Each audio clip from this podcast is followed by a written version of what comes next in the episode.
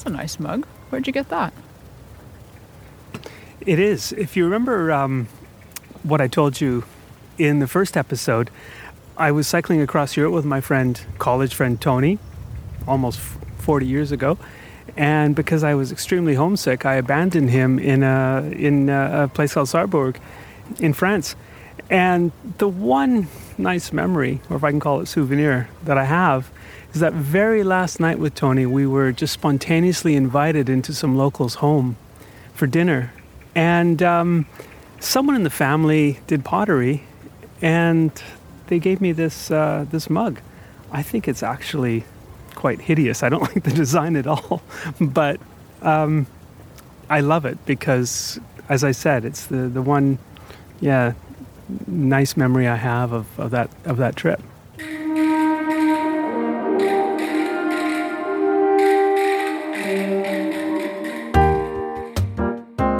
I'm Susan Misicka, and this is The Swiss Connection, a Swiss Info production.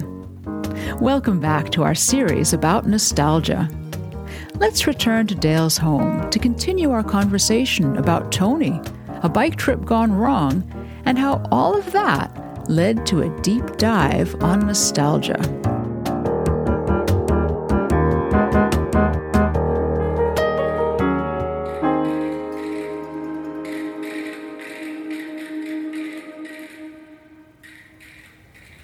I really like how that mug is a, a happy reminder of that awkward trip you took with Tony. And there's another connection.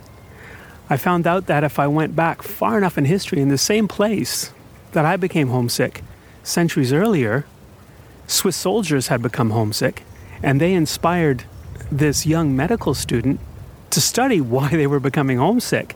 And it was that medical student, Johannes Hofer, who decided to rename homesickness nostalgia. Can you tell me more about then these men that he was researching, the soldiers that he was using for his case studies? Who were they?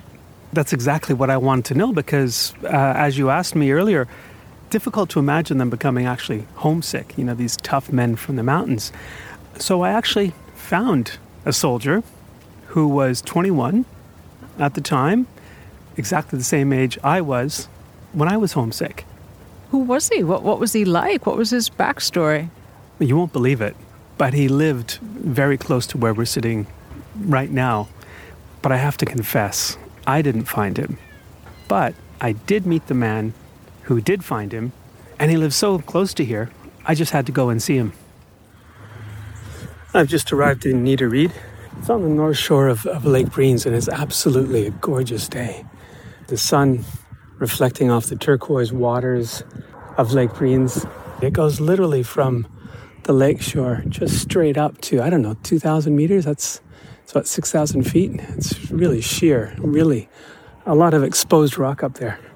I now have to walk down and find Christoph Studer's place. Christoph, Christoph. Wie bist du? Judy. Ja, irgendwie ein bisschen äh, früh. Ja, komm. Aber ist okay, merci vielmals. Also heissen tue Christoph My name is Christoph Studer. I live in Niederried. And you've got the most amazing view looking out the window.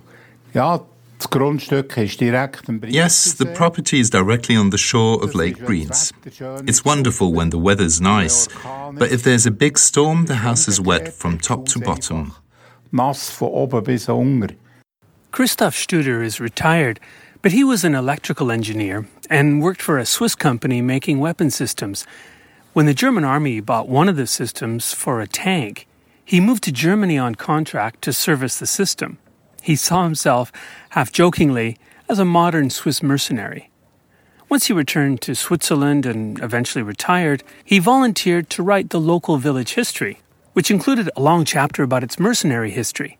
Well, centuries ago, the villagers were very poor, and often the men had little choice but to sell their services as soldiers for hire.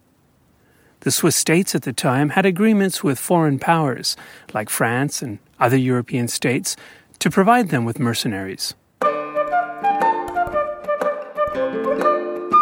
Und dann sind ja die There were the officers who came round to the pubs and eyed up the men they thought might be useful and made sure they were given enough wine to make it easier to convince them to sign up. And from that moment on, they didn't have a choice. Und von dem Moment an waren sie verpflichtet. Gewesen.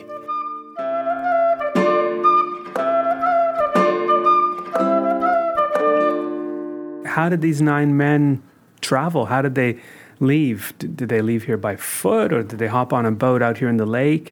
Also hier auf dem See sind ja They went on a boat which could transport up to 10 tons. tragen. Wir hatten hier Flösse, gehabt, wo There were also rafts taking them to Bern. man für Geschoss runtergefugt hat Richtung Bern. Und das ist sehr They were welcome on board since they could do the paddling. Flösse zum Rudern. Ich sage jetzt From Bern, they could follow the rivers all the way to Rotterdam. Of the many soldiers who must have left on these boats, Christoph Studer was able to find the names of nine men. They're listed in a registry from the year 1690. He calls up an image of the registry on his computer screen for me to see. I want to find the entry for one particular man, a 21 year old. And here, when I read down from number one, also the erste is uh, so there's Hans Hager from Brienz. He's 27 years old. Then we have Klaus Ab Eglen from Iseltwald. Uh, he's quite an older man, 42. Peter Ringgenberg, he's 26. Christian Neufer, he's uh, uh, um, a marksman. He's 26. Uh, Yegi Studer from Niederby. Then we have number six, Bingo. This is the man I was looking for. Ja, Peter Michael, Peter, Peter Michael von Ringgenberg, so the next village, 21 years old, and he was a ziemliche Länge und guter Miene. Recht gute Größe, also recht gross, recht lang. Und guter Mine heisst gesung, gesung. So Peter Michael from Ringgenberg was 21 years old, and he was quite tall and in good health. Ja, kann man. And that's why I was so fascinated because when I was homesick, I was 21 years old. jetzt eben nicht rausnehmen, weil der von Zrinkenberg erst 1672 gehen. Und hier müsste er etwa 1669 sein. So he was born too early. Be, uh, well, the, the church registers for baptisms began after he was born, so he's not anywhere to be found in the church in the church books, which is a real shame. So, what do we know about Piet, uh, Peter Michael? Was, was wissen wir über den Peter, Peter Michael? Nicht. Nothing. Es gibt etwa 20, wenn ihr da durch die Kirche Rodunach durchleset, gibt es 20, 30 Peter Michel. Teil sind dreijährig gestorben, über die Flur ausgefallen. So the the different Peter Michaels, Peter Michaels, they some died when they were very young. They fell from the, the walls of the castle to their death. They drowned in the lake right outside the you know close here that we can see from this window. And Peter Michael, the 21 year old who went to to fight as a mercenary. Do we know anything about him? Wissen wir etwas überhaupt über Peter Michael, der 21-jährig war? Nicht. Nicht. Das wäre alles Kaffeesatz lesen. So it's like reading reading the tea leaves. Taufe, nachher das ehrliche Begräbnis. Baptism, Also burials, but not those who committed suicide. Taucht nicht auf im Toten Rodu. Söldner tauchen nicht No mercenaries. Unless a priest, say from England, wrote a death certificate and sent it to Rinkenberg. von einem der Totenschein quasi erfasst und auf Rinkenberg geschickt. Dann haben sie nachher, fünf Jahre später, eingetragen, der und der ist dort und dort gestorben. Aber sonst waren sie nicht erfasst. Gewesen. Und dann ist natürlich Ehe, Then you have marriages baptism, death, and marriages. Taufrodu, Eherodu, Totenrodu. Über die findet man die Leute. The soldiers, their deaths were not registered except for these very exceptional circumstances. Man hat gewusst, wer gegangen ist. We knew who left and who came back. And those who didn't come back were just gone forever and ever. Immer und ewig. Ja, wenn ihr so ein Schlachtfeld nach vorstellt, dass sie If you can imagine a battlefield, there were thousands fighting, gesehen hat, die überleben es nicht. and those injured and left on the battlefield were given a coup de grâce, Ladenschuss, oder? Und die hat man nicht erfasst. and they weren't registered. The corpses were robbed of valuables. Eventually, what was left was piled up, and the land returned to be ploughed. Not rum gesehen, an Haufen geschossen und daneben wieder gebaut.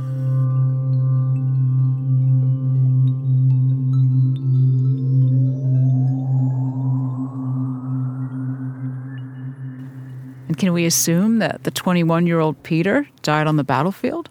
He may have, he may not have. As Christoph Studer says, we know nothing about his fate. He may have run away, having heard about the, um, you know, how horrible it must have been uh, on the battlefield, or he may have become homesick like I did. Um, I didn't die. We still know what uh, what's happened to me. Um, yeah, it's really difficult to say. What we do know is it would have taken him several days just to reach Basel, even though he was um, going down the rivers on uh, on a small boat, probably. And by the time he got to Basel, he probably knew that the battlefields weren't too far off. And he might have been nervous about that and probably already a bit tired. But it's easy for us to get there. I love going to Basel for a day trip. What do you think it was like there 300 years ago? Well, it had a large immigrant population, um, which wasn't usual for the time, uh, at least in, in Switzerland. And um, it did a very vibrant trade because, of course, that's where the Rhine really widens out. And then, as now, a lot of the trade happens um, happens on the river. Uh, he had probably seen more boats than he'd ever seen in his life. He probably saw large markets of the kind he'd never seen before, with lots of different. Uh, the you know the way people were dressed was probably very different. Do, do you think he might already have been homesick by the time he arrived in Basel? Well, for my story, I'd like to say that he that he that he was, or he would soon would be. But of course, it's uh, it's really hard to say. What I think we can say, he was probably thrown off balance by how different everything was. He was probably uh, hearing strange languages for the first time in his life and, and dialects. I think that would have been really off-putting, and it can cause homesickness. And um, also, something that may have happened to him even before he got to Basel he may have heard, or he may himself have decided to sing or hum the Kuhreihen. And essentially, it's this um, alpine hymn that was sung by the, um, the alpine herdsmen. Kuhreihen is the German term for this song. In French, it's called Le Ranz des Vaches. It's something the herdsmen would sing when it was time to bring the cattle home, while counting the individual animals and praising or praying for their good fortune.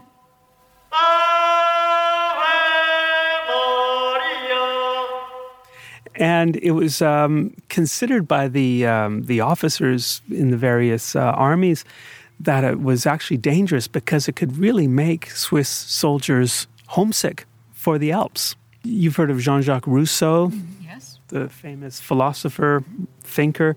Um, he was really um, one of the most uh, important uh, writers during the, the Enlightenment. He even wrote about it. The mercenaries who sang it dissolved in tears, deserted, or were left heartbroken. So powerfully did the song arouse in them the ardent desire to see their homeland once more. The power of music. So, yeah, maybe he, he did hear it. Most probably. How could he not have heard it? Um, he and all the other men that he was with, uh, or at least many of them, came from the mountains. It was quite common then to have uh, to herd cattle, so they were very familiar with it. And most likely, um, if they didn't hum it while they were awake, they were probably hearing it in their sleep. Okay, so we've got Peter then humming this dangerous song in his sleep at risk of becoming more homesick. And then we have to remember, too, that in the same area, we had this medical student, Johannes Hofer, who was also in Basel. Was this at the same time? Would, could it be that Peter was one of the soldiers that he examined?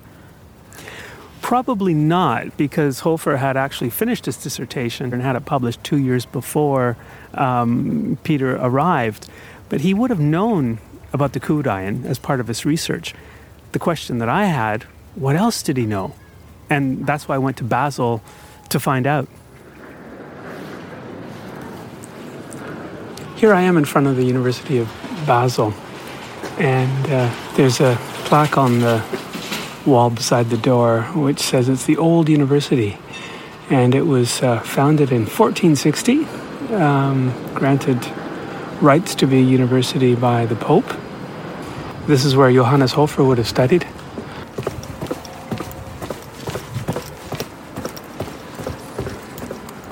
Steps lead down to a little garden covered with small stones. And the university was built right on the banks of the Rhine. It's a beautiful setting. So it was in this building here that Hofer would have studied. It's where he likely would have taken part in dissections of, of humans, came to his various understandings, or what could have led him to his uh, theory on nostalgia or homesickness. But his dissertation hasn't been preserved here. It's about a 10 or 15 minute walk from here um, in the university library. So let's, uh, let's go there and have a look, see if I can find the book.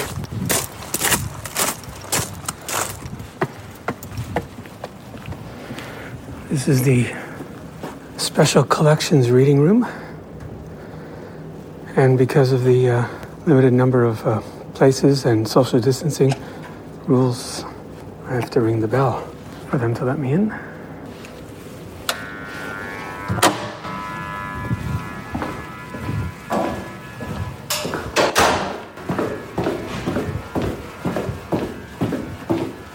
It's a long way down.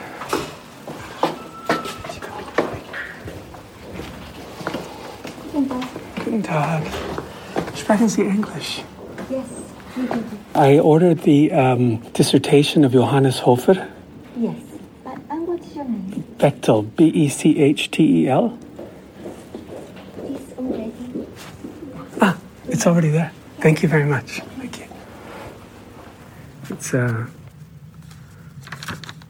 fascinating collection of medical dissertations, which also includes dissertations on hypochondria, um, palpitations of the heart, saliva, fractures of the bones, catarrh, and uh, nephrology, which is, um, you know, the diseases affecting the kidneys.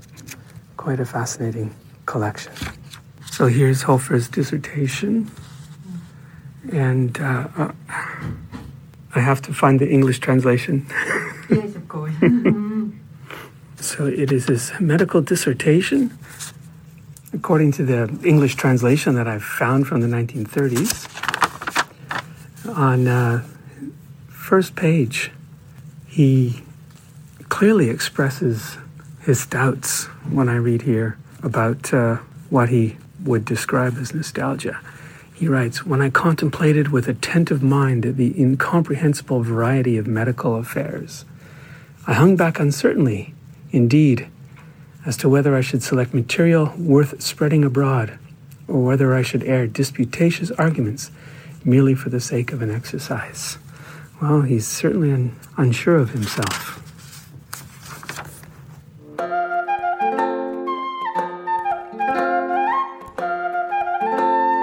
There came to my mind the stories of certain youths that, unless they had been brought back to their native land, whether in a fever or consumed by the wasting disease, they had met their last day on foreign shores.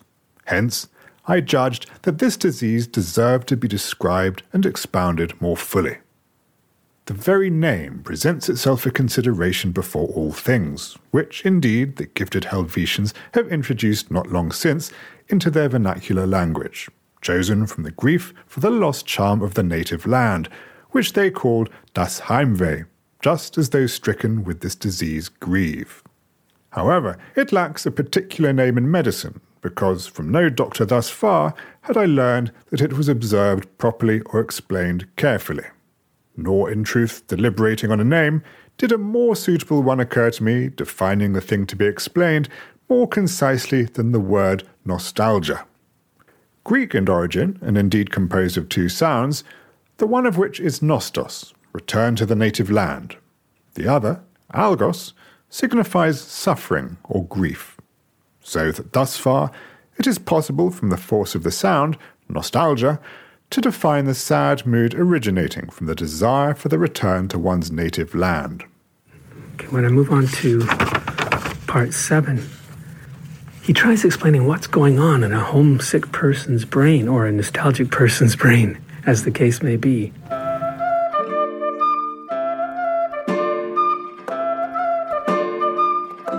I consider the nearest to be the quite continuous vibration of animal spirits through those fibres of the middle brain in which impressed traces of ideas of the fatherland still cling. And um, he goes on in part nine to talk about the symptoms. They're seized by a distaste of strange conversations. They incline by nature to melancholy. If they bear jokes or the slightest injuries or other petty inconveniences, in the most unhealthy frame of mind. He goes on to talk about sadness, disturbed sleep, either wakeful or continuous, lack of strength, hunger, thirst, senses diminish, and there are even palpitations of the heart. And getting close to the end of his dissertation, he then gives very practical advice on how to transport the sick person or the nostalgic person home the patient should be taken away, however weak and feeble, without delay. And then he says that the convalescent, either in the journey itself or immediately after the return of the native land, will, of course, completely recover.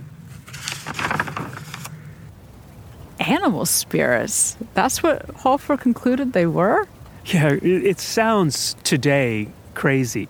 Um, what he wrote was that these spirits are fixated um, on the native land, in his words. And he described how the spirits are caught in this endless loop. They're unable to escape and, and do their vital duty of flowing through the body. Wait a minute, what? So the, these spirits have to what? Yeah, their vital duty. I mean, that's how it's been translated from Latin. If they didn't break out of this endless loop, the person could die. Sounds like something Hofer might have made up you have to understand the medical knowledge of the time. The body was divided into three anatomical regions, and each of these regions was considered to have its own soul or spirit. And the heart, it was said or believed that the, the heart housed the vital spirits. And these vital spirits, as they moved to the brain through the arteries, turned into what Hofer called animal spirits. But it wasn't Hofer who defined them or described them as animal spirits. It was only a couple decades before Hofer came along that a doctor by the name of Thomas Willis uh, came up with his own theory, and it was really revolutionary. He was the first to usher in the modern era of neurology, and I suspect it was his scientific breakthrough that really influenced Hofer. Well, it sounds a bit like the stomachs of a, a cow. But anyway, what, what was so groundbreaking about Willis's findings? He dissected animals and humans, and he looked at dissected brains. He was simply observing, or he simply saw the network of arteries that supply our brain, and using the language of the time, guess what he called these um, nerve impulses? Animal spirits. You got it. Okay, so Hofer wasn't completely crazy with his theory.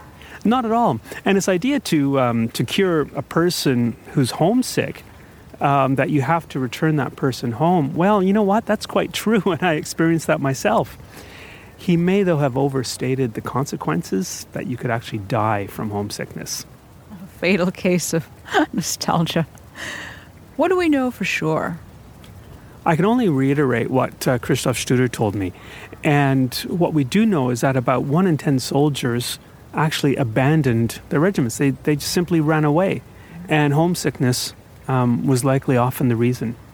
All right, so let's get back to the young soldier then, Peter. What do you think happened to him after he left Basel? What I can imagine is that his homesickness is not so painful that he runs away.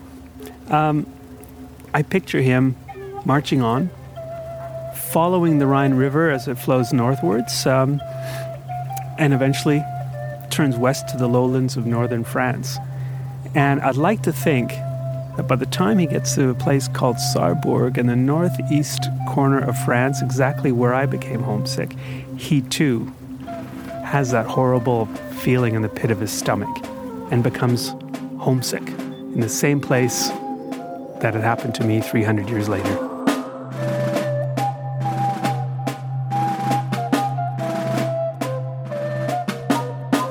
And now, 300 years later, we've moved on from this concept of the animal spirits and their vital duty.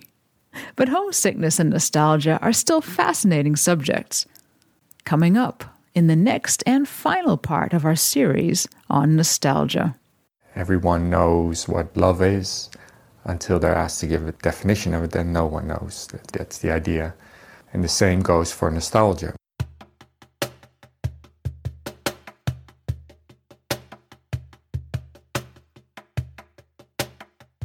Join us again soon on the Swiss Connection to meet a modern day researcher who is proving the benefits of nostalgia. And while it used to be just another word for homesickness, tune in to hear how our understanding of the emotion has changed. In the meantime, visit us at swissinfo.ch to see the photos that Dale took of Johannes Hofer's dissertation. And please, subscribe to this show and send us your thoughts. You can find us in all the usual places for podcasts and on social media. Or send us an email at english at swissinfo.ch.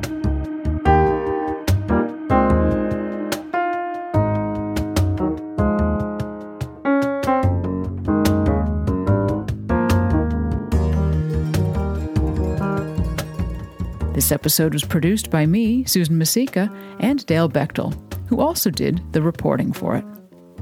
The music is by Michele Andina, who dug up the bamboo flute from his childhood for this episode. Our studio engineer here in Bern is Danny Wheeler. And wherever you are in the world, thanks for listening. We'll be back in a couple of weeks with the next episode.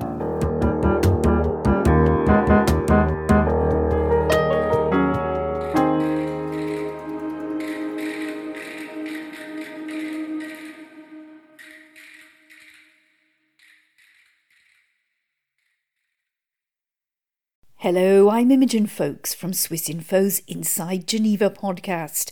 On February 24th, 2022, Russia attacked Ukraine.